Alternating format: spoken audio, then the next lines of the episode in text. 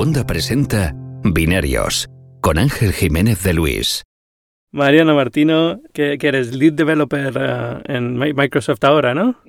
No, soy director de startups para América Latina. sí, hombre, sí. Pero ahora escribo, ahora escribo en React. Eso, eso te iba a decir, ¿se puede contar? Porque te he visto en, Twitter escribir ahí cosas de programación y no sabía si es que estás cogiendo un curso, si se puede hablar de esto no, ¿es secreto? No, no, no, a ver, no, no, es secreto, no es secreto ni nada. Eh, vine, hicimos un viaje nosotros una vez por, por año, hacemos un viaje a, hacemos dos viajes a Redmond, eh, lo hace todo el equipo. O sea, en realidad, a ver, te, te, te, explico, doy un poco de background.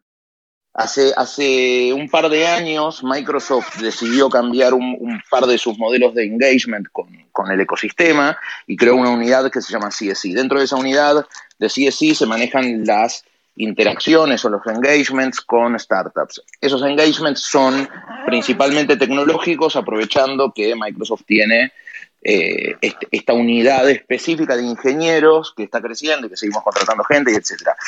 Em, yo manejo todo lo que son los startups con Latinoamérica y dos veces por año lo que hacemos es venir a Redmond, hablar de tecnologías, no sé, por ejemplo, hablar de cómo es el stack de cognitive services, cómo el, stack de infraestructura o de o de eh, funciona como eh, funciona sobre Azure, cómo estamos compitiendo en el mercado, etcétera, etcétera.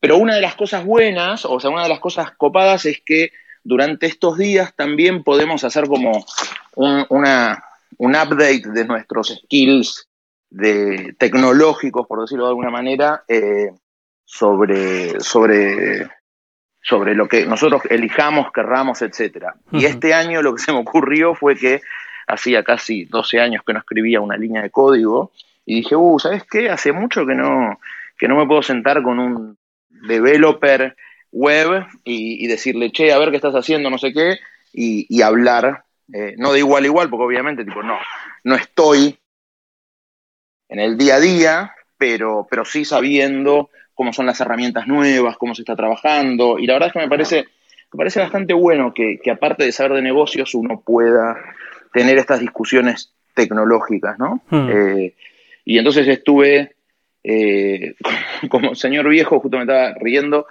porque yo estoy, estaba acostumbrado que, por ejemplo, cuando armaba mi blog o cuando, o cuando hacíamos alguna, no sé, teníamos que meter incluso scripts de, de Urchin antes que exista Google Analytics o, o, los, o AdSense, etcétera.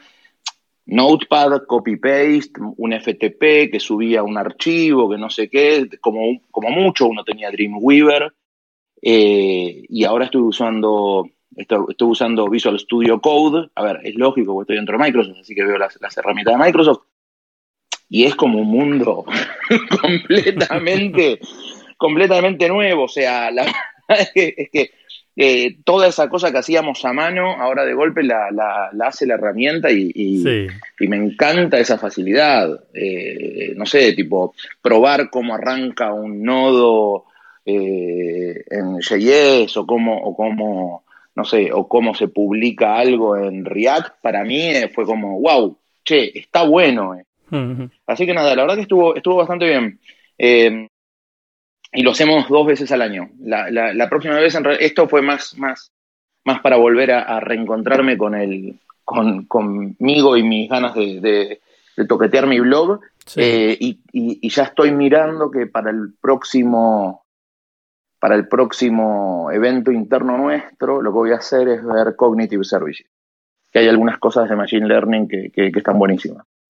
La verdad es que eso está genial, tener una opción de estas del trabajo, eh, porque yo ahora estoy intentando también retomar un poco de código. Yo soy como tú, pero en, en, fracasado. ¿Tú, ¿A ti todo te ha ido bien en la vida? no, no, no, te juro que no. Yo vivo, yo vivo en el tercer mundo y todo eso. ¿eh? sí, Miami, el tercer mundo. Ay, pero bueno, pero también estoy intentándolo ahora y la verdad es que las herramientas no tienen absolutamente nada que ver con lo que teníamos en, en, su momento. Pero no, pero aparte las herramientas, o sea, yo sé que, que se van a de esto porque de golpe yo ahora lo veo como algo tipo raro, tipo las herramientas te, te, colorean, no solamente te colorean dónde está el error, dónde está la sintaxis, te la autocompletan, te dicen dónde está el problema exacto. Cuando pasas el mouse por arriba, que haces un hover, te dice, eh, usted no cerró en la línea 16 el tag de no sé qué. Y vos decís, joder, macho, cuando, cuando yo tenía que, arreglar mi blog, eh, tenía que leer línea por línea hasta encontrar mi cosa, o mandarle un mensaje a Andrés Biancioto y decirle, Andrés, ayúdame con esto porque, algo había, había estropeado con Java.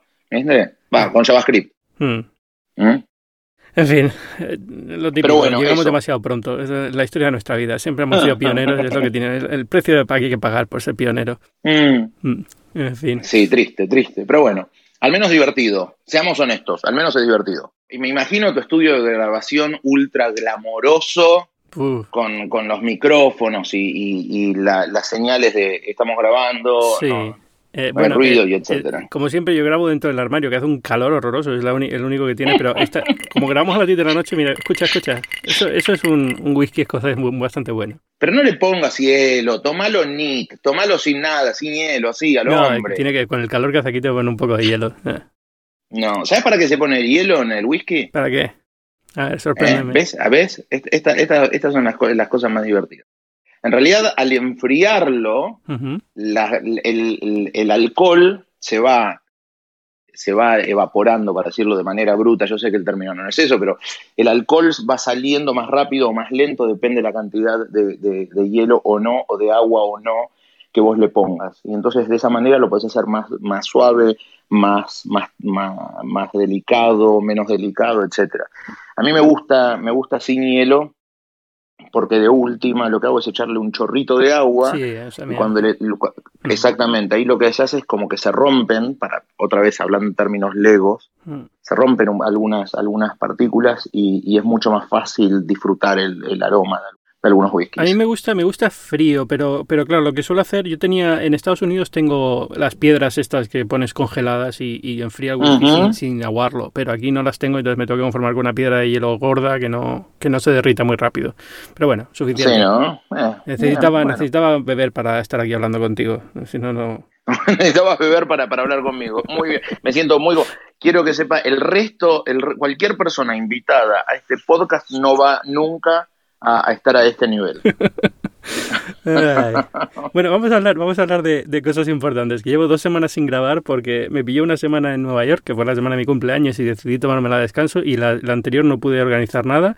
Así que hay muchísimas cosas, pero había un tema que me interesaba muchísimo hablar contigo, que es eh, Facebook.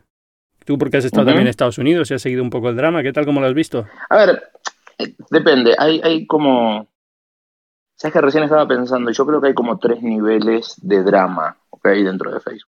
Hay un nivel de eh, protección de datos y hay un nivel estratégico en cuanto a la privacidad. Hay un nivel político en cuanto a cuál es el escándalo o no. Y después hay un nivel de negocios en cuanto a cuál es el estado de los datos como negocio, el data mining, o sea, el, mining de los datos personales y ese tipo de cosas. Creo, creo que lo, primero que hay que hacer es como separar esos tres, esos tres espacios eh, y entender cómo el escándalo de Cambridge Analytica en realidad afecta a, no solamente a Facebook, yo creo que va a terminar afectando a, eh, todo el ecosistema de publicidad digital. Hmm. Eh, de hecho, cuando, cuando vos ves, y esta es la parte más estratégica, cuando vos ves que explota lo de Cambridge Analytica y el ecosistema de publicidad digital no, dice nada, o sea, incluso la gente de Google o, incluso gente que es amiga mía eh, o amiga tuya o conocidos tuyos que son emprendedores que están en el área de eh, data, de, data economy o, data selling o, third party data resellers, whatever you En realidad como que nadie dijo nada porque es una práctica realmente, excepto, excepto un par de detalles, el resto es práctica normal en la industria. Entonces, cuando, cuando, cuando uno analiza estratégicamente si el problema es Facebook o no, yo creo que no es Facebook. Yo creo que el problema es el, nivel de penetración que tienen en nuestra vida los brokers de datos o aquellos que construyeron un negocio sobre publicidad digital. Eh, la única gran diferencia es que Facebook que a Facebook vos los datos se los das de manera consensuada y, y porque vos querés. Porque ni siquiera es que a Facebook, los, que Facebook los datos te los saca de alguna manera oculta, extraña. Facebook te pide los datos y vos, vos sos el que pone eh, a qué colegio fue, el que, el que pone o analiza, o, el que pone la fecha, con quién estás de novio, quién es tu madre, quién es tu padre, quiénes son tus hermanos, tus amigos, con quién estás tagueado en las fotos. O sea, el, dato lo pones vos realmente. Y, y, tal vez, tal vez ese es, es la única diferencia. Después el resto. A ver, ¿cuántas empresas conocemos que hacen retargeting, que, que compran datos de, de terceros, los, los amasan, por decirlo de alguna manera, o masajean y entregan perfiles perfectamente segmentados a, eh, a, a, anunciantes. Sí, millones, sí, no, hay muchísimas. En, Por eso. En, todas partes, en España, no hay que irse a Cambridge Analytica, en, España hay bastantes que lo hacen, en Latinoamérica hay bastantes que lo hacen, es, práctica común. Yo creo que aquí la diferencia es, primero, la cantidad de gente afectada, que eran 50 millones, o ahora dicen más, ahora dicen 100, lo que sea, y segundo, que, que lo que la gente no entendía, y, y ha entendido ahora a raíz de este escándalo, es el nivel al que puede llegar Facebook, ¿no? El hecho de que solamente porque tú contestes la información de tus amigos también, digamos, también pasa, digamos, de sifonía a, la, empresa que te está haciendo, que has aceptado la aplicación. Yo creo que eso eh, la gente no lo tenía muy claro, no, no entendía que podía pasar y yo creo que eso es lo que, digamos, está reaccionando la gente a eso, ¿no? decir, ah, pues yo esto no me enteré. No, a ver, es cierto lo que decís vos. Creo que ahí hay, un, hay, hay, hay, hay tres, hay otra, o sea, si querés ahí entramos otra vez a dividir niveles. A ver, por un lado hay, está el usuario común, que puede ser mi madre, que mi madre, a ver, es una usuaria, es una heavy user de, Facebook y los grupos y, con sus grupos de amigas y etcétera. Eh, por un lado. Y después estamos, qué sé yo, nosotros que estamos un poco más informados. Cuando vos mirás, realmente vos le decís a mi madre todo lo que pasa, se asusta y lo comparte en Facebook, o lo comparte en WhatsApp, o lo comparte en Instagram. Entonces, entonces el, creo que, creo que hay, hay, un grupo de gente que no tiene idea, hay, creo que hay un grupo de gente que sí sabe, y los que sí saben se dividen entre los que saben y no lo supimos comunicar, porque a ver, yo, a ver, yo reconozco, e incluso cuando estaba trabajando en Telefónica, yo seguía publicando cosas sobre la economía de los datos, el valor de, valor de los datos personales, porque había que luchar por la privacidad, etcétera, etcétera, antes que se convirtiera en una agenda pública. Y después, y la verdad es que no sé si, si terminé ayudando a que la gente lo comprenda. Entonces, creo que hubo de nuestro lado, de los comunicadores, sean yo periodistas o quien sea, o sea, no para echarle la culpa a los periodistas, sino incluso para decir, con mi blog o con, o con, cualquiera de mis medios sociales, no hice un buen trabajo explicando a mi audiencia qué era lo que pasaba. Em, y después, por otro lado, estaban los que sabían y los que lo, y que lo aprovecharon. Porque, a ver, seamos honestos, ¿cuántos emprendedores con agencias de, o con empresas que viven de, de perfilar usuarios conocemos? Varios. ¿Me parece mal? No, no me parece mal. Me parece que si es consentido está perfecto. Ahora, la realidad es, nadie dice, che, mira, en, en realidad puedo inferir un montón de cosas en base a los sitios que vos visitás, los likes que vos dejás, eh, tu historial de búsquedas en Google, que lo comparo con lo que vos comprás en algún lado y que lo comparo a su vez con los likes de Facebook y que a su vez lo comparo con las apps que tenés descargadas y que y entonces te, ya sé quién sos, dónde estás y te puedo perfilar a un nivel perfecto. Entonces yo creo que, yo creo que el problema es mucho más grave que Facebook. Eh, me parece también que la gente en algún momento va a tener que decir, bueno, ok, yo quiero tal servicio y estoy dispuesto a pagar X cantidad de dólares al año. Eh, vos sabés mejor que nadie que yo uso Office 365 antes de entrar en, Microsoft y lo pago porque realmente yo lo que quiero es un servicio seguro de mail. A ver, seguro dentro de la normalidad. No me quiero ir a un Proton Mail que está encriptado con un servidor en Suiza, que, a ver, lo que no quiero es que exista una serie de datos míos disponibles, eh, o al menos trato de que los datos o, mi identidad digital no sea tan tan, tan fácil de, encontrar, targetear y etcétera. Sí, yo creo que ahí, aquí no hay nada que hacer porque realmente nadie, cuando la gente piensa en, pagar por Facebook, al final nadie paga. Es decir, nadie en su sano juicio pagaría lo que Facebook te va a cobrar por usar Facebook porque el valor realmente no está ahí. O sea, Facebook no vale 40 dólares al año para nadie, sinceramente. Lo usan porque es gratuito, así de claro. Pero ojo, pero si vos te pones a pensar, realmente, vos te compras o, el usuario promedio de iPhone se compra un teléfono que el precio promedio a nivel mundial está en 600 dólares, entre los modelos viejos y los, y los nuevos, está en 600 dólares. Te compras un, un teléfono de 600 dólares o 600 euros una vez cada dos años. ¿Me vas a decir que sos incapaz de pagar 50, 100 dólares al año para hacer para, para tener un poco de privacidad. Sí, no, sí, si eres si eres capaz, no, pero en el caso concreto de Facebook, yo digo que es donde la gente no ve. Otra cosa a lo mejor sería WhatsApp o, Instagram, a lo mejor incluso si me apuras, pero Facebook en sí, yo creo que tampoco aporta tanto como como servicio de pago, la gente no lo vería, creo, ¿eh? No, pero ojo, pero lo que tiene ahí es que ya entra a trabajar otra cosa que incluso para mí es más es más eh, es más peligrosa, que es esta esta, a ver, en, el mercado tecnológico siempre se habla del valor de los, de los developers y los desarrolladores, etcétera, porque son los que crean las herramientas. Pero atrás de los developers y desarrolladores, etcétera, hay grupos de, eh, de, científicos sociales que son los que encuentran los, los mecanismos o los métodos que generan, no adicción, pero que sí generan en vos eh, una constante necesidad de estar revisando cuántos likes tenés en Instagram, cuánto, cuántos likes o cuántos saludos de cumpleaños tenés en, Facebook, cuántos mensajes tenés en LinkedIn. Y eso lo que hace es, te genera una, una, una necesidad que, que, después no puedes cubrir. Por ejemplo, me gusta mucho a mí usar 500 eh, pixels, ¿ok? O me gusta usar mucho VSCO. Eh, para publicar las fotos, ¿no? Que, no sé, vos lo usás, yo creo que vos lo usás. Bueno, usaba Flickr, 500, 500 píxeles un tiempo, pero ya no dejé de usarlo. Pero Flickr yo, por ejemplo, pago, o paga, sí, todavía pago. Yo lo sigo pagando. Yo no sé si todavía sí. No sé si ahora que lo ha comprado SmackMac van a dejar de, usar el servicio de pago, pero yo pago por ser pro de Flickr. Ajá.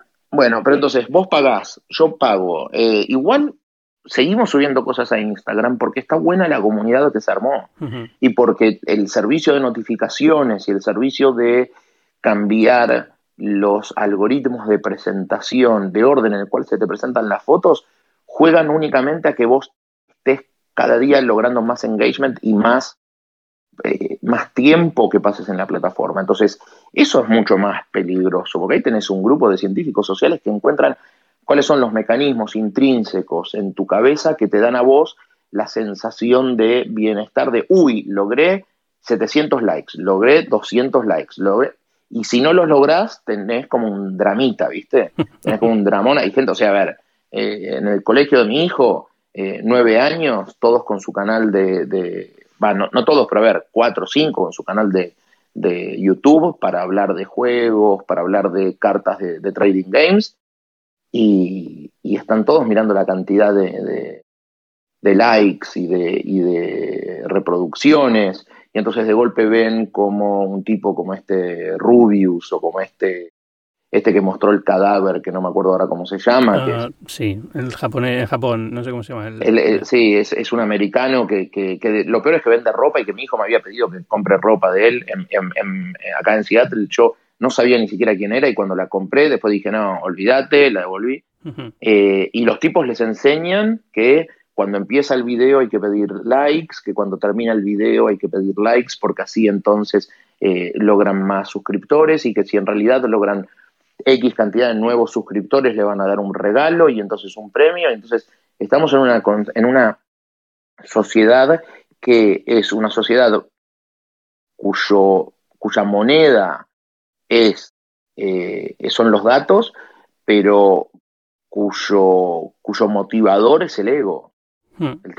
realmente lo pensás y es, y es bastante es bastante complicado. O sea, yo, a ver, a mi ahijado que ya es más grande, que tiene 14 años, eh, y a mi ahijada que, que tiene 15, eh, perdón, que tiene 16, cuando les explico todo lo que, lo que se hace, cómo se hace, cómo compartir, cómo no compartir, me miran como diciendo, pero no, pero yo si comparto todo esto mejor, porque así tengo más likes y tengo más views y entonces en el colegio. Y no, no, no se los podés sacar tan fácil, ¿eh? No, no. gente, tipo... Hemos creado una economía completamente basada en la atención y en el ego y la generación que está creciendo ahora es lo único que le importa. De hecho, estoy seguro de que no contemplan que se pueda vivir bien si no puedes compartir que vives bien. O sea, yo estoy seguro que hay una generación que está creciendo que no sabe que puedes pegarte unos viajes de maravilla sin ponerlos en Instagram, que tienes que ser Sin tener que ponerlos en Instagram. Tiene, que tienes que ser un youtuber para poder vivir ese tipo de vida, no un empresario de éxito o, no sé, un cantante o lo que sea, ¿no? No, el cantante sí porque es más fama. Sí, obvio, pero, pero para, mira, por ejemplo, una cosa, que, una cosa que me pasó fue, yo dejé, o sea, yo ahora publico una foto por día, como mucho, eh, y hago stories únicamente si de golpe voy a un lugar buenísimo. El otro día, por ejemplo, estuve en, en, el Museo de, del Pop de Seattle, que es no, te lo vi, pero maravilloso. A ver, y publiqué un story porque eh, hicimos un tour con un amigo que es un mega geek, nerd total de, de, los cómics, y lo hice únicamente porque dije, mira, ¿sabes qué? Tipo, luego como, como un story que se publique, no me importa quién lo vea, y ¿sabes qué? En 24 horas se murió, desapareció y no lo quiero ni siquiera mantener. Y punto. Porque realmente sentís, en algún momento sentís como una presión constante de quién te ve, cuántos te ven, cuántos te dan likes, cuál, es el ratio promedio, bla, bla, bla. Y, la verdad, no, no. Yo no. No, no lo puedo creer, ¿eh? Realmente no lo puedo creer porque incluso hasta nosotros, que realmente sabemos cómo funciona esto, eh, terminamos cayendo. Yo me acuerdo que en 2002 escribí, una, escribí un paper chiquito sobre cómo lograr que a través de la economía de la atención, que en realidad era el ego, era, era cómo masajear el ego de los participantes de una comunidad. Los participantes de una comunidad podían generar contenido, que era un contenido gratuito, que vos podías aprovechar para monetizar a través de publicidad. O sea que ya en esa época sabíamos cómo funcionaba. Y sin embargo uno cae, porque cada día es más. Y el teléfono tiene notificaciones y Facebook está tomándote los datos constantemente y Google está tomándote los datos constantemente. Entonces si vos no interactúas con el teléfono tenés un reminder. Eh, es, un, es, un modelo, es un modelo complicado, es un modelo realmente complicado a un nivel mucho más profundo de lo que uno, de lo que uno puede analizar si se queda únicamente en, uy, Facebook tiene mis datos. Sí, no, y es, es, difícil romper el, y no sé si se puede realmente romper el, el, círculo en el que nos hemos metido, o por lo menos no va, no, va a tener que pasar algo muy gordo y haber un cambio de generación entero para que pase, para que nos empiece a importar menos todo esto, porque tal y como está ahora, no veo la forma de, de, que esta generación diga, oye, no, mira, no nos importa, prefiero el anonimato, prefiero que no me conozcan, prefiero tener solamente un grupo de amigos pequeño pero bien, bien puesto, no sé. Yo creo que tenés razón, o sea, a ver, te pongo un ejemplo, foro coches, exposed forums, etcétera, o sea, hay un montón de lugares que, que doxean a la gente. Sí. O sea, realmente, realmente la gente no se da cuenta que es, que es fácil publicar quién sos vos y, poner, y exponerte públicamente a, un escarnio colectivo. Eh, y a ver, y la verdad es que, a ver, cuando uno dice estas cosas, siempre, o sea, incluso en mi cabeza es, uh, mirá si ahora alguien me escucha y se pone mal y entonces se enoja y tipo, y no sé, y me, y me bombardean el blog o me, o me exponen o algo así. Pero, pero la verdad es, por ejemplo, en Argentina hubo un caso ahora bastante, bastante complicado eh, de chicas, a ver, chicas, digo, mujeres de entre 23 y 27 años que pagaban sus deudas universitarias o sus estudios universitarios o sus estadías en Buenos Aires prostituyéndose, ¿no? Entonces, lo que tenían era su cuenta de Instagram con un perfil, o sea, un perfil falso en Instagram por el cual se mediante el cual se prostituían, pero obviamente también tenían su perfil personal en Facebook de alguna manera, ¿ok? ¿Por qué?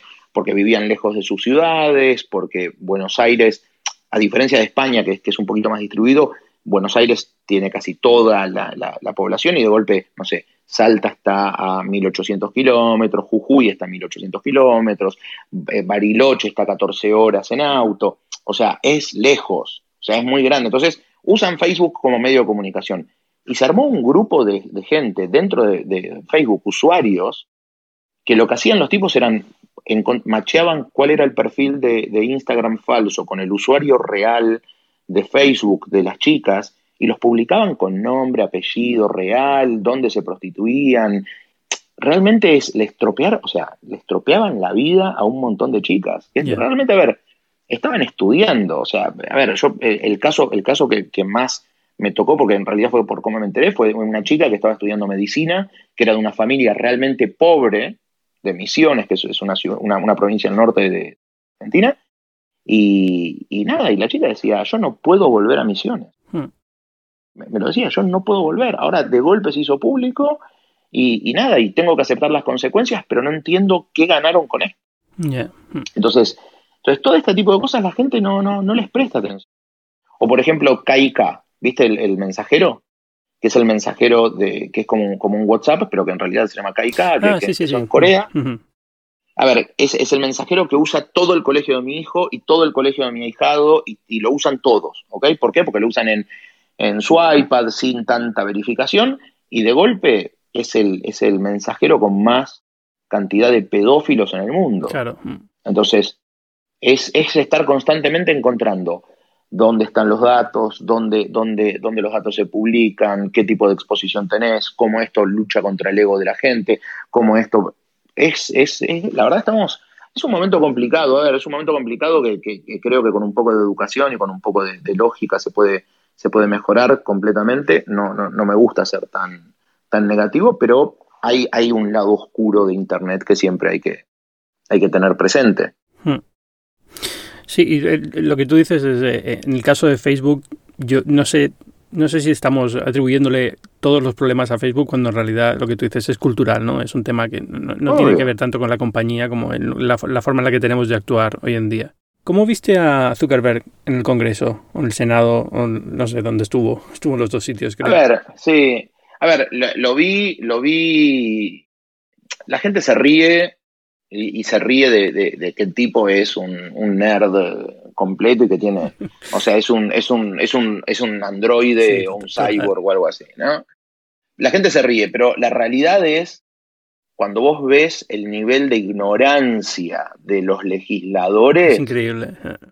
Es, o sea, te tiene que dar vergüenza, o sea, que un tipo le diga, pero, pero, ¿por qué no, en qué hotel se queda? ¿Por qué no comparte el hotel donde se queda? ¿Por qué no? Pero no, no, ¿y por qué? ¿Por qué? Yo quiero que sea público. O sea, no, discúlpame, es que Facebook no trabaja así. O sea, yo sé que yo, yo pongo que eh, yo hago público si estoy en un hotel o no, o yo lo comparto con mi familia, o yo no sé qué. Otro, otro senador diciéndole, ¿y cómo gana plata Facebook si en realidad es gratis? Vendemos publicidad, le decía el tipo. Aparte riéndose como, como no puedo creer que me pregunten esto. Em, con lo cual, con lo cual la verdad es, es yo, lo, yo lo vi mejor de lo que la gente se imaginó. El mercado entendió también lo mismo que yo, porque la acción de Zuckerberg, la, acción de, Facebook subió a medida que Zuckerberg hablaba, y me parece que hubo más, eh, y esto lo digo, eh, lo digo a nivel personal, obviamente, es, yo creo que hubo un ataque de muchos medios de comunicación que están todavía enojados con Facebook por cómo les, les, les saca audiencia pero la gente no le presta atención, los senadores hicieron un poco de show, Facebook tiene ahora una máquina de lobby Brutal. gigantesca trabajando. En el último año ha multiplicado una barbaridad la cantidad de dinero invertido en lobby. Obvio, y aparte, no te olvides de esto, es, no sé, ¿cuál es la empresa española más valorada del mercado? No sé. Mm. No tengo ni idea, pero, pero, Zara, pero a ver, Inditex. ponele Sara, Inditex. Facebook subió 4%, ¿no? Entonces, Facebook después del día de mm, después del día que, que, compareció eh, Zuckerberg, subió un, un, 4%. Estás hablando de una empresa que vale, eh, no sé, 700 mil millones, 500 mil millones. Con lo cual, 500 mil, bueno, entonces ¿cuánto subió? Subió 2.500 millones, no, perdón, subió, subió 25 mil millones. Hmm. O sea, vos te das cuenta que el mercado subió el valor de una empresa 25 mil millones y que en los últimos, no sé, en los últimos, en la última semana, la verdad estoy buscándola porque la tengo que tener por acá, Facebook, acá, 503 mil millones. Hmm.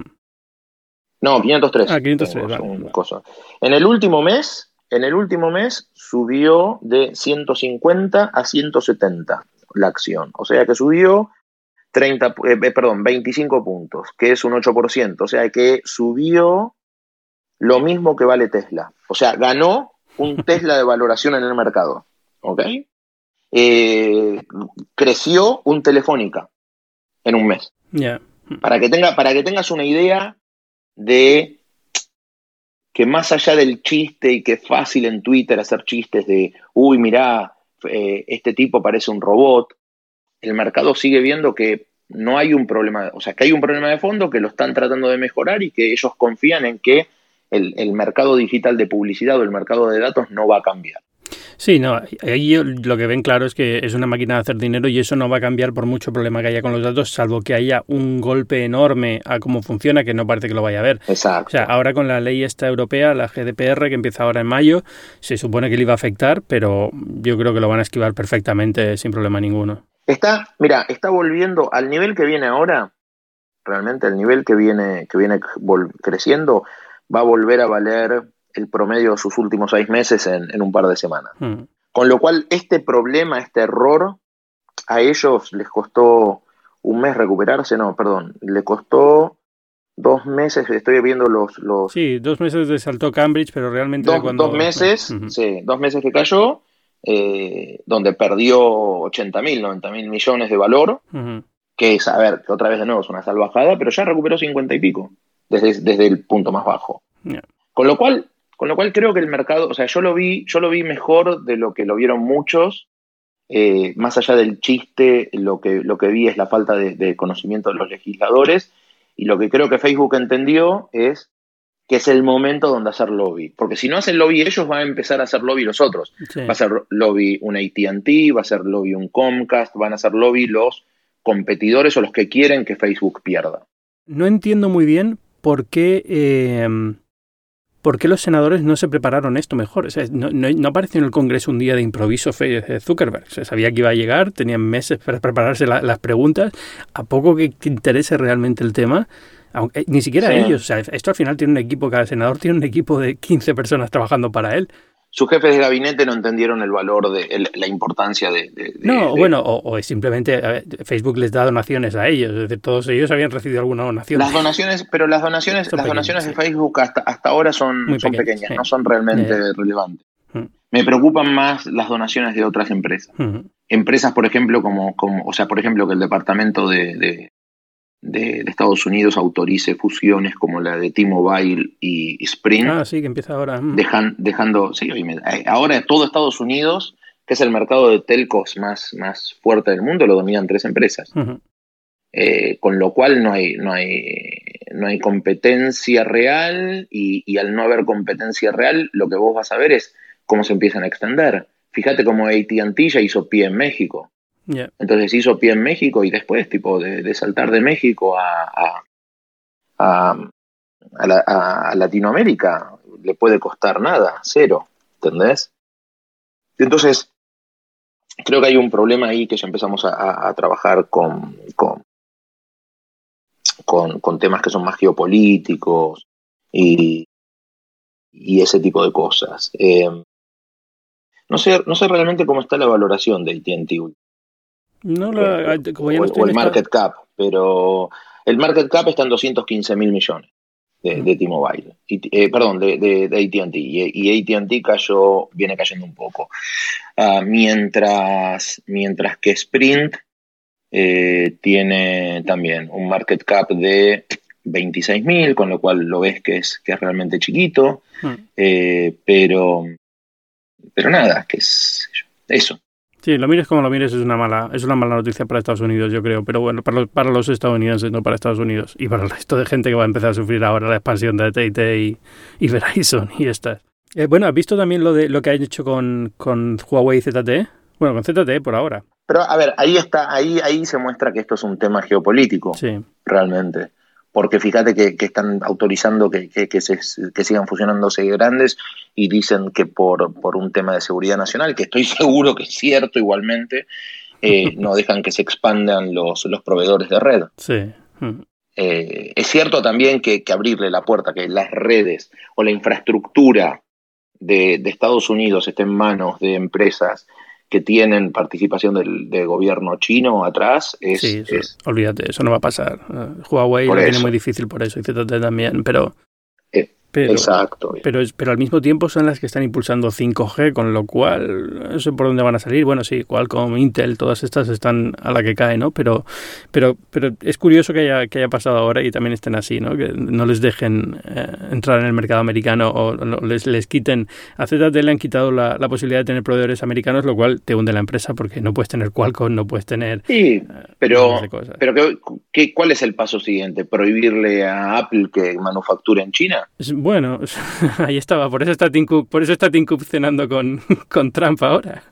Obvio. Todo el mundo dice, no, Tim Cook no tendría que ir a hablar con Trump. ¿Sabes qué? Si yo fuese Tim Cook, estaría, estaría encima de Trump pidiéndole por favor que, que, no se meta con Foxconn, eh, que al fin del día termina, terminan fabricando mil, miles de componentes que usa Huawei. Con lo cual, a ver, no me jodas. O sea, eh, estamos, estamos en, un, en un punto complicado. Realmente, ¿eh? Hmm. Estamos, en un, estamos en un punto complicado. Pero bueno, nada, eso. ¿Qué más? A ver, cuénteme. Quería, quería preguntarte una sola cosita más. Eh, ¿Has estado viendo lo de la nueva aplicación de chat de Google? Lo, de, lo que ha salido por ahora, todavía no se anuncia oficialmente. Esto de una, pero, pero, no sé cómo, no sé cómo, cómo, cómo hablar del tema sin reírme. Eh, ¿cuántas, sacó, ¿Cuántas aplicaciones de, chat sacó Google? El otro día hice la cuenta, pero ya no me acuerdo, pero eh, probablemente más de 10, ¿eh? Es lo que lleva de historia. a ver, no, no, no, no quiero, no, no, a ver, no, no, no me quiero reír, pero, pero, o sea, están jugando una batalla que es casi imposible, ¿entendés? Están jugando una batalla que es o, sea, o te convertís en un proveedor de mensajería segura o sos un SMS. O sea, no me jodas. Es lo mismo que pasa con iMessage. Sí, no, pero es, lo que están haciendo SMS. Lo que están haciendo es simplemente la evolución del SMS con acuerdo de operadoras. Esto no va a ningún lado, yo creo que no va a ningún lado, vete a saber, lo mismo esto luego acaba triunfando. O sea, va, va a todos lados. Todos los teléfonos a lo mejor tendrán una aplicación compatible con este nuevo protocolo pero realmente no va a ser la forma en la que la gente se comunique porque la gente está usando pero que aparte, aparte si es un pero que es aparte si es un protocolo y el protocolo es el de las operadoras. Eso es. Mañana las operadoras lanzan su aplicación y se acabó. Claro, no, sí. A ver, esto yo, es básico. yo soy yo soy un fanático, pero realmente y estoy estoy no, no es que estoy enojado, pero sí estoy estoy decepcionado de que Movistar haya discontinuado eh, To Go, porque para mí era una aplicación que era maravillosa, o sea, era maravillosa, yo viajaba por el mundo, yo que soy viajero frecuente, la usaba para todo, recibía SMS, si estaba en un tercer subsuelo de, no sé, de un edificio de, concreto y había wifi, yo seguía comunicado con el mundo, con SMS, con wifi, con, con, perdón, con SMS, con voz sobre IP, etcétera, etcétera. Eh, cuando vos entrás, a ver, ¿por qué, ¿por qué Apple tuvo, se aprovechó, por decirlo delicadamente, eh, de, las operadoras fue porque logró que las operadoras le cedan su, o sea, que, todo lo que sea el, Apple Store, todo lo que era el App Store y todo lo que eran las transacciones, que salgan del circuito de protocolos dominados por las operadoras. Hmm. ¿Te acordás cuando se lanzó? Sí. Eh, la verdad es, si, es, si vos en cambio lo que estás haciendo es eh, jugando el juego de los protocolos de las operadoras y estás, estás entrando en un terreno que es muy complicado. Realmente es un terreno muy complicado, que únicamente quiere lastimar a WhatsApp, la gente de Google, lo entiendo. A ver, Google no tiene una sola herramienta de comunicación que sea multiplataforma y que sea realmente eh, confiable. O sea, a ver, me podés decir que sí, que tiene Hangouts, etcétera, ¿ok? Eh, realmente eso no es comparable con algo eh, de plataforma única como puede ser eh, FaceTime, que es lo que estamos usando ahora, o como puede ser un multiplataforma más tradicional como era Skype en su momento, o que, ahora es Skype for Business, que en realidad era Link, etcétera, que es, que es lo que usamos constantemente y que ahora estamos transicionando. a ver, no, no tenés no tenés una chance de, hasta ahora no lograron dar la, dar, encontrar la vuelta. Halo lo presentaron cuándo? El año pasado. ¿Y, qué pasó? Bueno, el año pasado anterior, no, no ha pasado nada. Que no, de hecho, el, equipo lo han quitado. O sea, han llevado todo el equipo a hacer la nueva versión de Android Messenger que soportará esto de chat. Porque nadie está usando Halo, es evidente. Nadie, nadie. O sea, ni, el, ni el usuario más ferviente de Google, nadie dentro de la empresa, la propia Google, nadie. No tiene sentido y es un poco donde, donde están. Por eso la única salida que les queda es esta, es ir con las operadoras de la mano, decir, nosotros vamos a hacer una aplicación que va a ser, queremos la mejor aplicación para este protocolo. Otros pueden hacer otra si quieren. Apple puede hacer iMessage compatible con este protocolo si le apetece también pero nosotros vamos a hacer la que creemos que es la mejor. ¿Y Apple por qué lo va a hacer? ¿Eh? No, no, bueno, que, que Apple por qué lo va a hacer. No, no, ¿por qué lo puede hacer? Hombre, yo, yo creo que lo puede hacer si empieza a usarse hasta cierto nivel, eh, porque al fin y al cabo esto al fin lo que hace es añadir soporte para grupos y alguna cosita más. ¿eh? Tampoco es una cosa que digas, Dios mío, equiparado a, a WhatsApp en funciones. Esto añade posibilidad de mensajear en grupo y que vaya todo por el canal de datos en vez de por el canal de SMS. Y que, y que no es seguro. Bueno, eso es como el SMS, básicamente. Por eso, o sea, a ver, eh, no, es seguro, el ataque de, de, de Man in the Middle es, posible. A ver, no, no, o sea, sí, sí, o sea, yo no entiendo por, o sea, realmente no entiendo, no entiendo por qué Apple, o sea, no entiendo por qué Apple podría sumarse a eso. Y sin iPhone, no tenés, no tenés, sin iPhone no tenés posibilidad de, de, de crecer. No, no, no, ya, pero o sea, no, le interesa hacerlo. Pero se sumaría de la siguiente forma. Ellos seguirían teniendo iMessage como hasta ahora, solo que iMessage soportaría las nuevas funciones de mensajería básica. Seguirían siendo burbujitas verdes y seguirían siendo más limitadas. Pero lo soportaría lo de los grupos. Pero no lo va a hacer, no creo. Ni loco, dime. La, gente el otro día, el otro día cuando, cuando Amazon anunció que tenía 100 millones de usuarios de Prime y que uh, todo el mundo empezó con, uy, cuántas suscripciones, bla, bla, bla, la gente se olvidó que Apple calladito y con su ecosistema cerrado y con su ecosistema este, propietario eh, tiene no sé cuántos cientos de millones de usuarios de iCloud, de, de, Apple Music, o sea, a ver, no, no, no. Mariano, ¿qué te, ¿qué te, dije antes de empezar este podcast? ¿Qué te dije? Que no hablemos de Apple. Ok, no hablemos de Apple. Pero a ver, por ejemplo, pero a ver, eh, eh, la verdad es, es, es, es, como, no sé, es como, no tiene sentido, es, es, lo mismo que le pasó. A ver, Nokia volvió y Nokia volvió al mercado y se tuvo que adaptar a, a, a Android, porque no hay, no hay hoy otra alternativa. No, yo, tengo muy claro que esto no va a ningún lado. O sea, simplemente es lo último que le queda por hacer para salvar un poco la, el, el, grupo que tiene de mensajería, pero no tiene, eh, sigue, sin, sigue sin tener una aplicación realmente que domine y no la va a tener nunca. O sea, no hay nada que esté haciendo que le vaya a cambiar la... Bueno, a lo mejor más adelante vuelven a hacerlo, intentar una decimoquinta vez y les sale bien, ¿no? Pero... Sí, a ver, igual, igual yo creo que, que dentro de los, los cinco grandes de la tecnología mundial, hoy eh, los esfuerzos y la cantidad de presupuesto que tenés para luchar eh, te permite estar constantemente tratando de, de, atacar nichos de mercado que tiene el otro. ¿Entendés? Eh, eh, ayer, por ejemplo, y esto, a ver, y esto es, es, es real, yo me acuerdo que publiqué una, publiqué una, una foto de, yo tenía que organizar unas reuniones en, en Redmond y, y, estuve el lunes en el campus, ¿ok? Y entonces, nada, a ver, organizar reuniones, lo que no me di cuenta era que una persona estaba en el edificio, en el, en el Building 9, el otro estaba en el Building 92, el otro estaba en el, en el Building 88. Esa es una ciudad. Y, y, en el medio hay una autopista, ¿ok? claro, entonces es una autopista. Y publiqué un screenshot de, de, de, de, los caminos usando Google Maps. Y la gente me decía, ay, ¿dónde está? ¿Por qué no usas Bing Maps? Y yo decía, primero, a ver, porque vivo en Argentina y entonces estoy acostumbrado a usar Google Maps. Pero si estás en Estados Unidos, puedes usar Apple Maps, puedes usar Bing Maps, puedes usar lo que quieras. ¿Entendés? Porque todos tienen realmente la capacidad de competir de igual a igual. Lo que pasa es que para salir de un ecosistema que hoy en día te da todo, tenés que irte a algo que sea magnitud de veces mejor. Mm. Es como yo te dijera, ¿qué es lo que tendrías que hacer vos para dejar de usar, no sé, eh, iPhone? ¿O qué tendrías que hacer vos para dejar de usar eh, WhatsApp?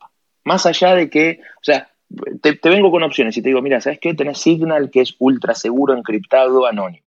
tenés eh, Telegram que podés tener grupos de 10.000 personas, no sé qué, tenés, y que encima de todo hizo un ICO y levantó 1.600 millones y nadie sabe para qué, va, para qué van a hacer con esa plata. ¿Ok? Tipo, hay 1.600 millones en el bolsillo de Pavel. Eh, ¿Por qué te mudarías de WhatsApp?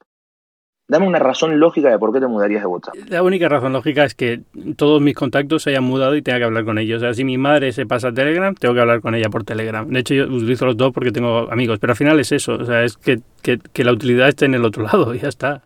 Obvio. Entonces, y, a ver, y después vas a ver a servicios. Y entonces de golpe agarro y te digo, ok, ¿por qué usas, no sé, en España no sé si, si, si realmente se usa, qué sé yo, eh, se usa Apple Maps ponele. ¿Se usa Apple Maps en España? Bueno, yo soy el tonto que lo usa, pero no.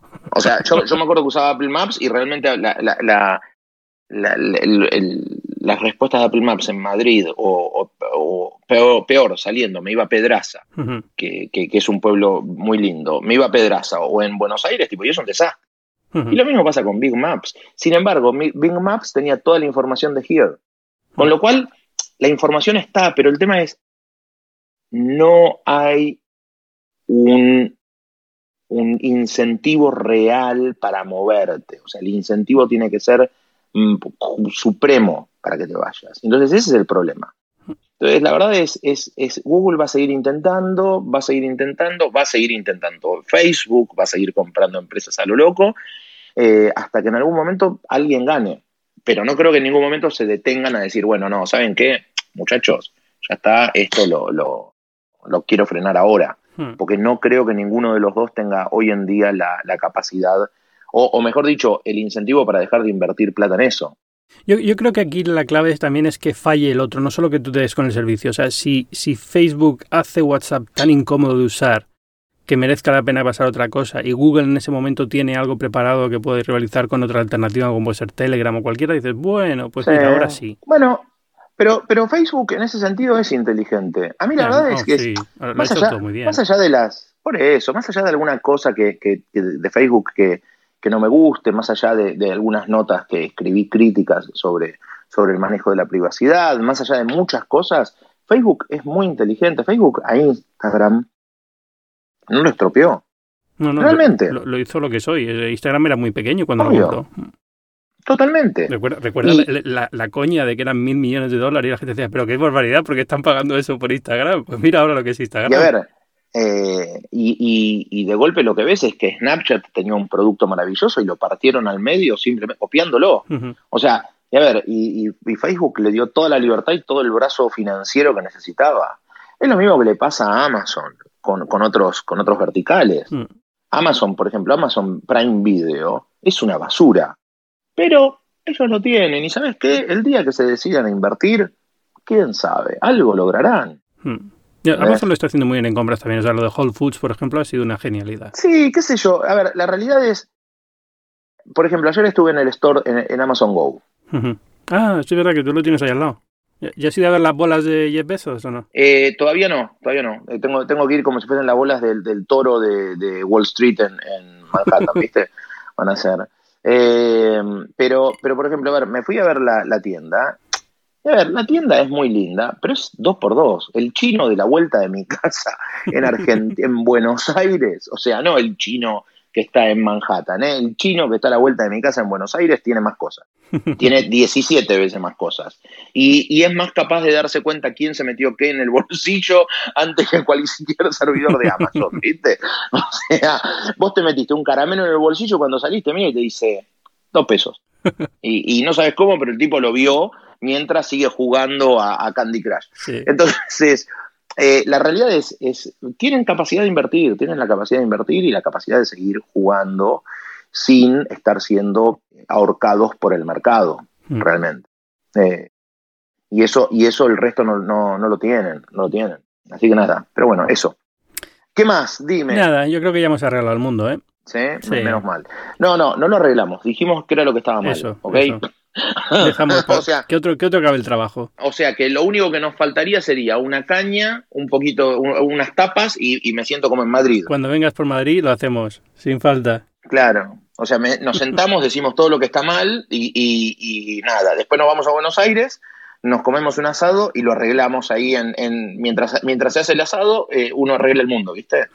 Em, Con un Fernet. Pero bueno, Sí, exactamente, ¿viste? Pero, pero bueno, che, Ángel, nada, mil gracias por invitarme. ¿eh? A ti, oye, eh, tu Twitter, alguien que te quiera encontrar, ¿dónde te puede encontrar? Eh, me pueden encontrar ahora, yo no soy como Zuckerberg, yo ahora les puedo decir que estoy en el Westin de Seattle por esta semana.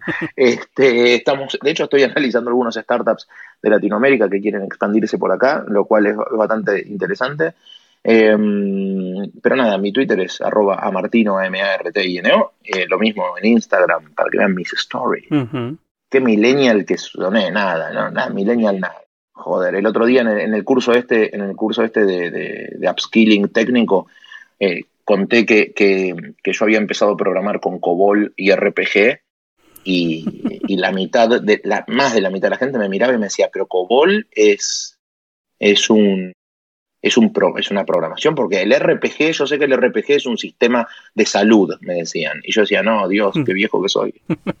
Pero bueno, eso, nada. Ah, bueno, pues oye, muchísimas gracias. Gracias a vos. Y muchas gracias a todos los que nos habéis acompañado esta semana en Binarios. Os recuerdo que yo soy Ángel Jiménez de Luis y aparte de este podcast, Binarios es un link blog en el que recojo y comento noticias de actualidad tecnológica. Puedes acceder a través de la URL binarios.fm y además de ese link blog, pues puedes leerme también como siempre en la sección de tecnología del diario El Mundo y en Twitter en arroba Ángel Jiménez. Os agradecería también que dejarais comentarios al episodio o el podcast en iTunes o iVoox si utilizáis esa plataforma y como siempre os recuerdo que Binarios forma parte de Cuonda, que es una comunidad de podcasts independientes en español.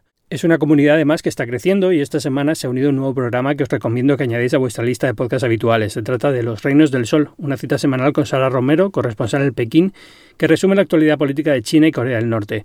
Es un podcast fantástico, una excelente calidad de producción y que resume en 10 minutos una situación bastante compleja. Si estáis siguiendo la actualidad de China, Corea del Norte, Corea del Sur, sabéis que están pasando muchísimas cosas. Sara tiene una capacidad increíble para sintetizarlo y resumirlo con entrevistas a los protagonistas. De verdad, merece mucho la pena. Os recomiendo que lo escuchéis.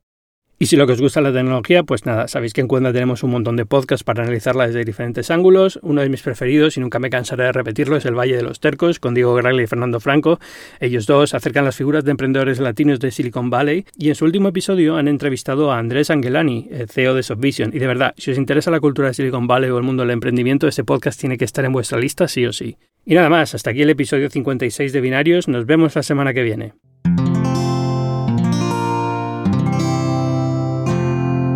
Puedes escuchar más capítulos de este podcast y de todos los que pertenecen a la comunidad Cuonda en cuonda.com.